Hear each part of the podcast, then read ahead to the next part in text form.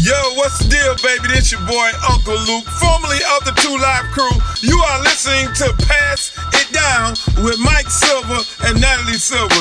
Natalie is the most beautiful young lady in this deal right here. Mike doesn't look so good, even though they're dad and daughter. It's the big show, baby. Well, the man who each week gives us that incredible introduction is back for a second consecutive week. Um, he's already given us some great material, talked about getting arrested on stage, talked about athletes using their platform, and a whole lot more.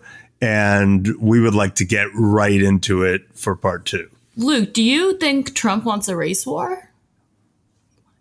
Do I think Trump wants a? Oh, I think.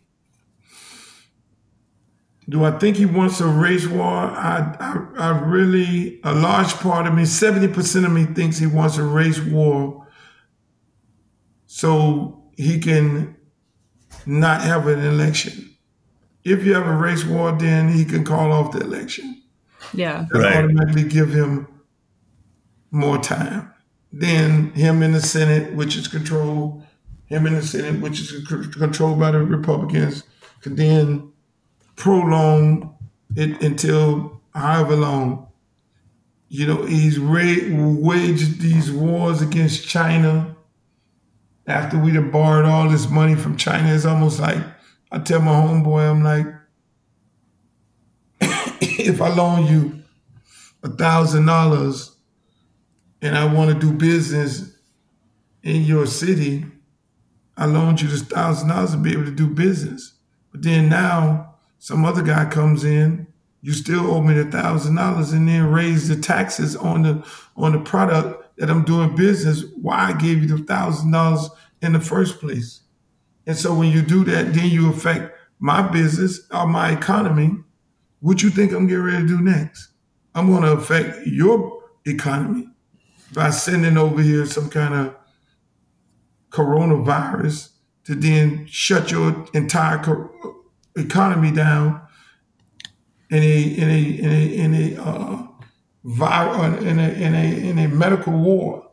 So now you have what you have now in um, America in, in their sins coming to haunt them.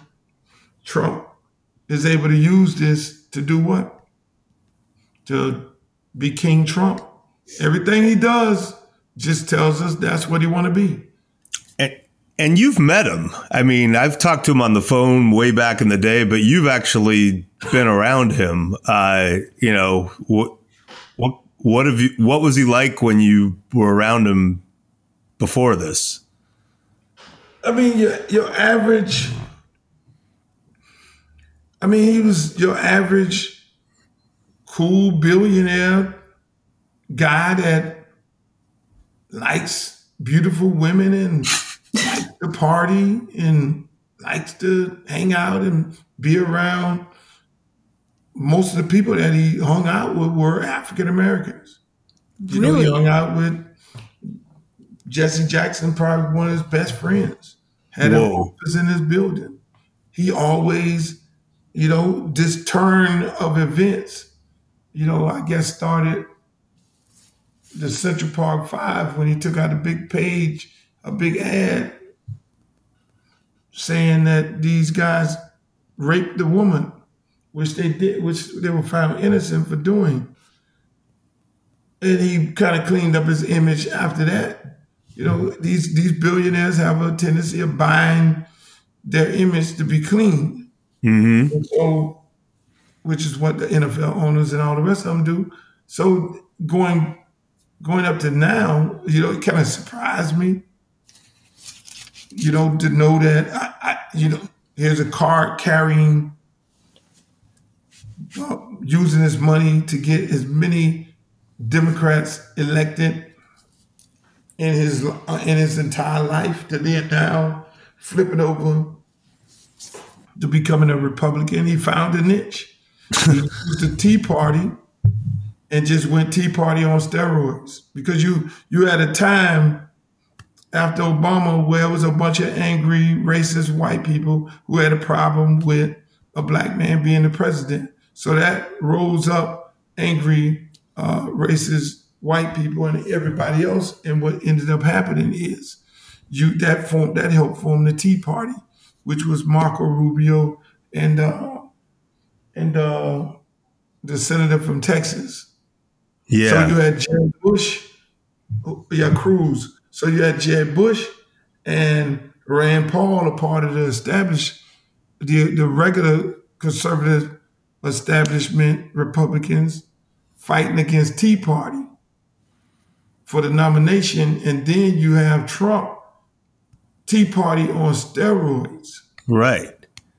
I, I don't know what's and just blow the whole field away because he went past what the Tea Party was doing. Tea Party, Yeah. he embraced uh, the he embraced the angry the angry people, the angry racist people. He embraced all of that, and he never shied away from that. Yeah, I don't I don't know what's scarier if he really believes this horrible hateful stuff or if he's just making a calculation and deciding to say that. Yeah, it's hard to know whether he's just stupid or evil. I go back and forth all the time. Well, most billionaires are stupid. They can't relate to us. Uh, most most of the, most people who are in the one percent they can't. But Trump is different. He can he can relate more to the average person because he always hung out with the average person. Trump found a niche and he's exploiting it. He's a salesman. He's a businessman, and I always believe when when I hung out around him and when I seen some of my other celebrity friends who hung out with him was he was a guy he just wanted to be around uh, I, he he he was a guy leveraging his his relationships. That's why you see he tried to get into the NFL and start a league. That didn't work casinos, boxing matches. He needed to be affiliated with with uh, people like Mike Tyson. That's who I went to the party with. Yeah, so with uh, I- celebrities. Yeah, go ahead. Well, so last summer, Natalie, I was a few drinks in and uh, at a private dinner, and Luke told the story of going to a party at Trump's, and he it was you, Mike Tyson, and Eddie Murphy. Oh, no big deal. Just you know those those three. But I'm a little sketchy on the details because it was later in the night. But I, I remember you said you went and you it didn't feel right, and you left. Yeah. No, it didn't feel. It just was weird.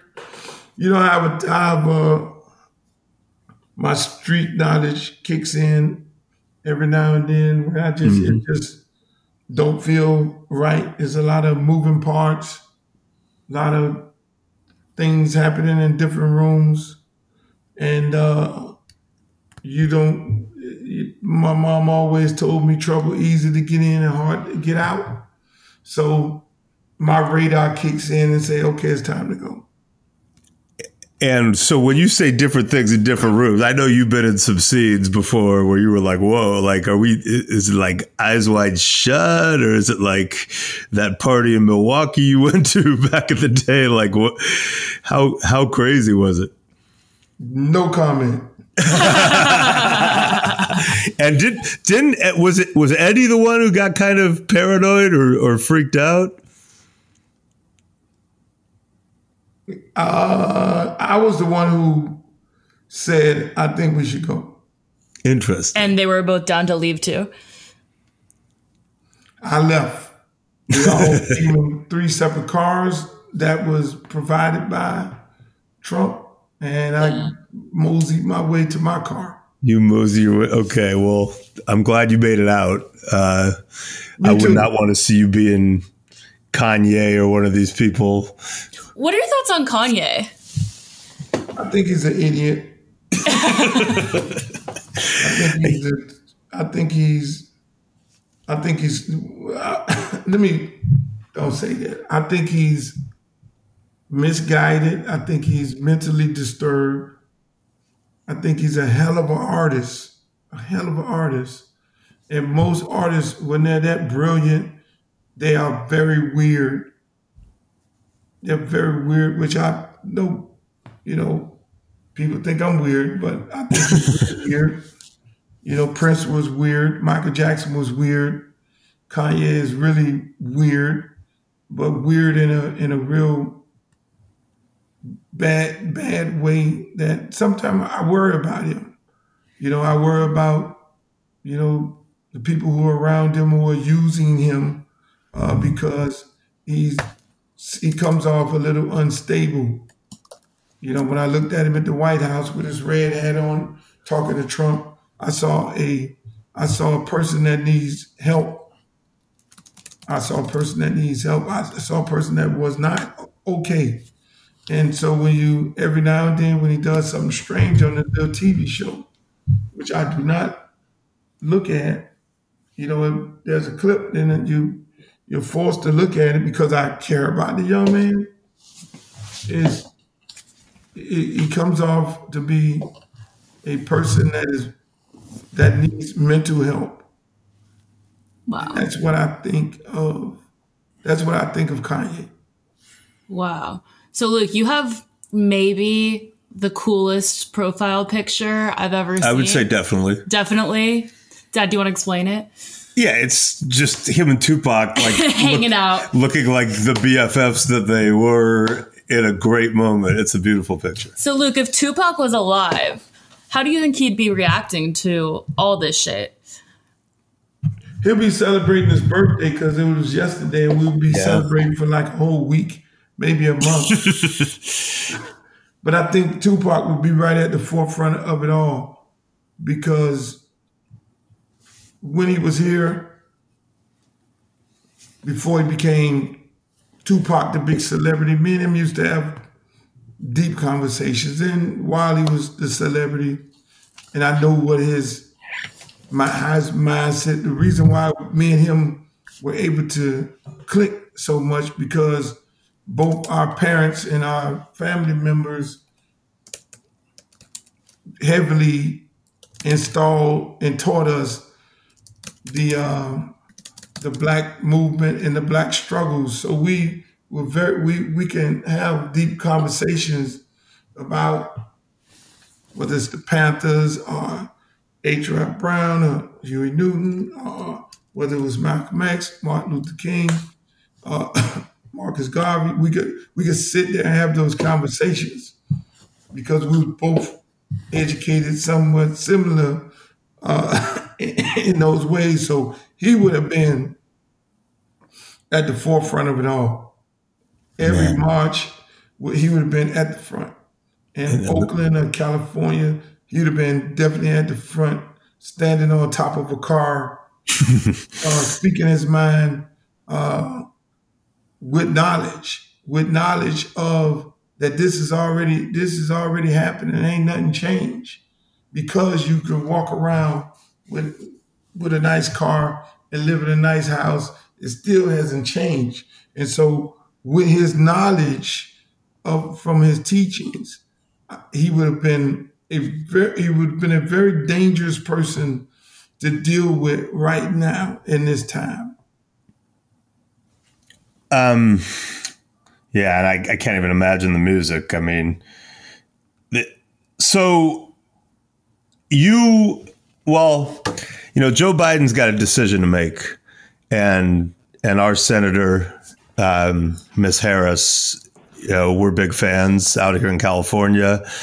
Um, you know, I I'm wondering what your thoughts are on the VP pick coming up, and I know with with uh, Kamala, you started out a little critical and then ended up really connecting with her. So, you know, very curious about your thoughts on her. I love Kamala. I mean, I had, and I respect her. Me and had deep conversations, and the fact that I could write a very tough article on her, and for her to be woman enough to say, "Let's have a conversation," other than going in the back room and pouting. She, hey, look, let's talk about it.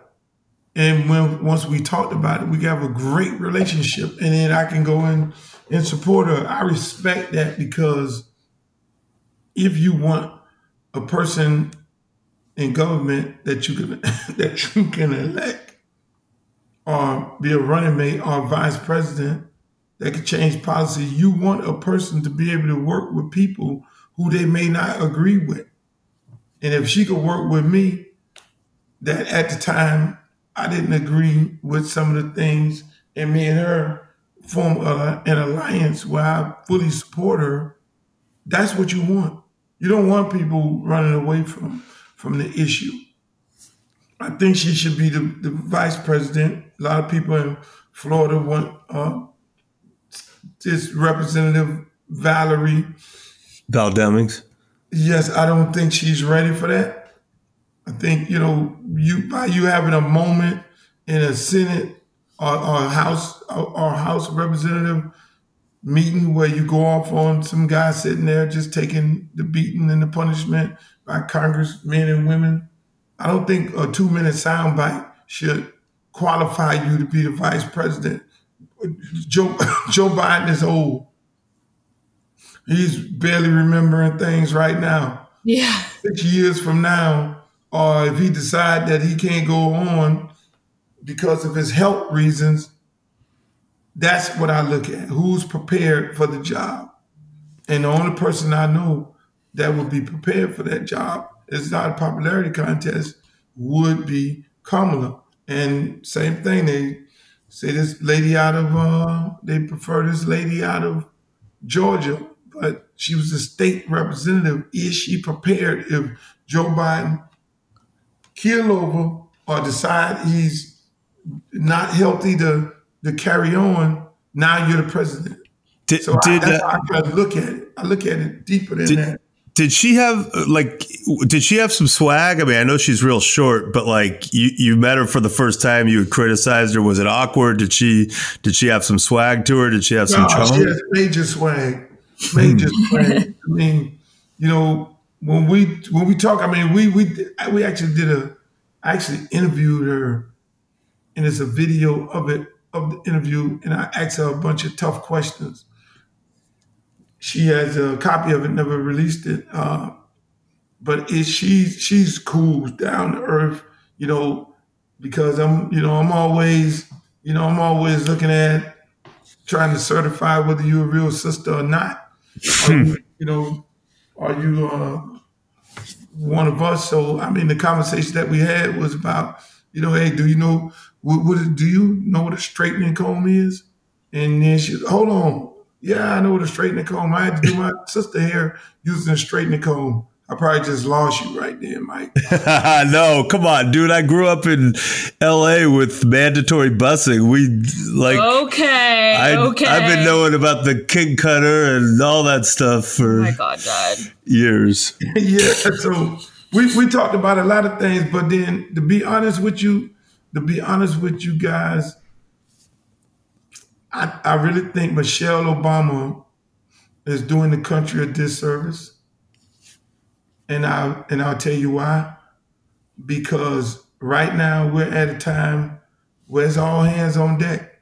If you tell me right now, Mike, to go give my life, if if I if I go out and give my life to to to stop systemic racism so my 10 year old son would not have to go through the things that we're going through right now. If you ask me to give my life for that and it'll all be over, or I could be a it could it, I would be able to have a chance to be able to make that change, to give your life for that, I would do it in a heartbeat. Wow. I would do it in a heartbeat. And I and Michelle Obama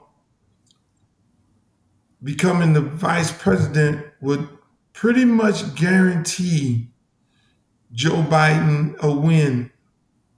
And Kamala, Kamala, who I love to death, could be Attorney General or Secretary of State or something like that. But I just feel, you know, I wake up in the morning, I'm like, are we all doing what we can do?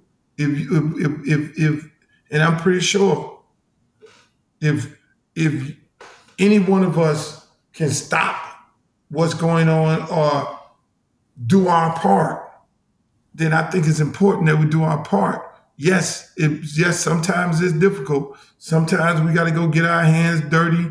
And yes, it'll be uh, a rearrangement of our life, something that we don't necessarily want to put ourselves through. But right now is people are dying and people are protesting and people's lives are are changed forever. And if you can make a change, if you can, if you can go and and and fight this evil, why not go and be the vice president? You can just go in for a few years. Uh, look, I'm gonna do it for four years. The first term, I'm uh, I'm just. Why not put your why, why not put put your body on the line for the movement?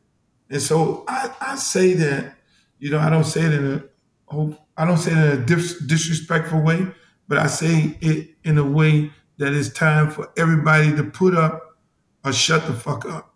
And if you can be a part of change, and that goes for LeBron James too. If most of them guys are saying don't play, shut up, put up or shut up. Yeah. Don't play, don't change the narrative be a part of the movement.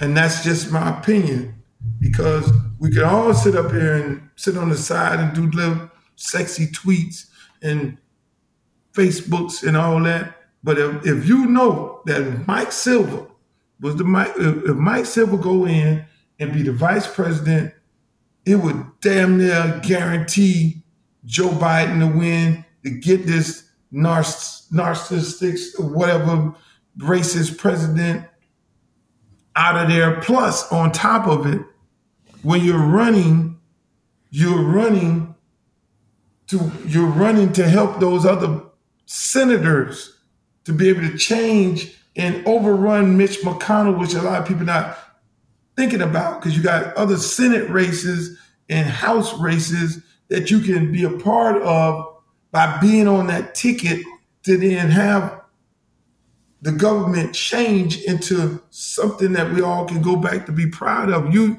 you, you know, and that's uh, I, am a, and that's why I'm a little upset with Miss Obama, and I understand. It was it was tough for her. It was rough for her, and your daughter's and everybody big. Everybody is at college. Barack is running around on jet skis, going and doing your book tour give us give us two years. Give, give us the opportunity. Give us the opportunity. Everybody should be given the give us the opportunity to get this get this guy out of office, and that's what I have. Um, I have a little issue. This is amazing. You've given us a lot to think about, and we will be continuing to follow up on this. And maybe we can get Senator Harris or Miss Obama to grace our podcast someday, but this is an honor. But before we leave you, um, I think Natalie had a Super Bowl thing she wanted to throw at you. Prediction? Uh, I don't. I love these setups because I never know where they're going. But thank you. You're welcome. But Luke, I was. I'm asking this blind. I don't know what.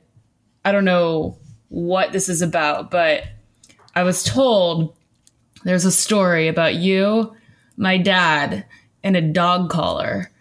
That, and by the way, there is, but this is we form our Super Bowl history every year. So this past Super Bowl, we continued that history when I got the thrill of a lifetime and got to to sing along with. Oh yeah, that. With I think uh, he, uh, I think he wants to publicize that right now. No, I'm just saying, you know, there, there's some him. great songs that this man has been associated with, and to be able to to be part of that at the Super Bowl party I co-hosted was a was a real thrill. I think there's video somewhere, but but yeah, no, the the dog collar thing happened, and and that is very true. And this is kind of a famous part of Super Bowl lore, so I'll walk Luke into it. But um, Super Bowl 33, early 1999 in Miami. Uh, the Monday night before the game, I went out with Ray Buchanan of the Falcons, who was their star corner.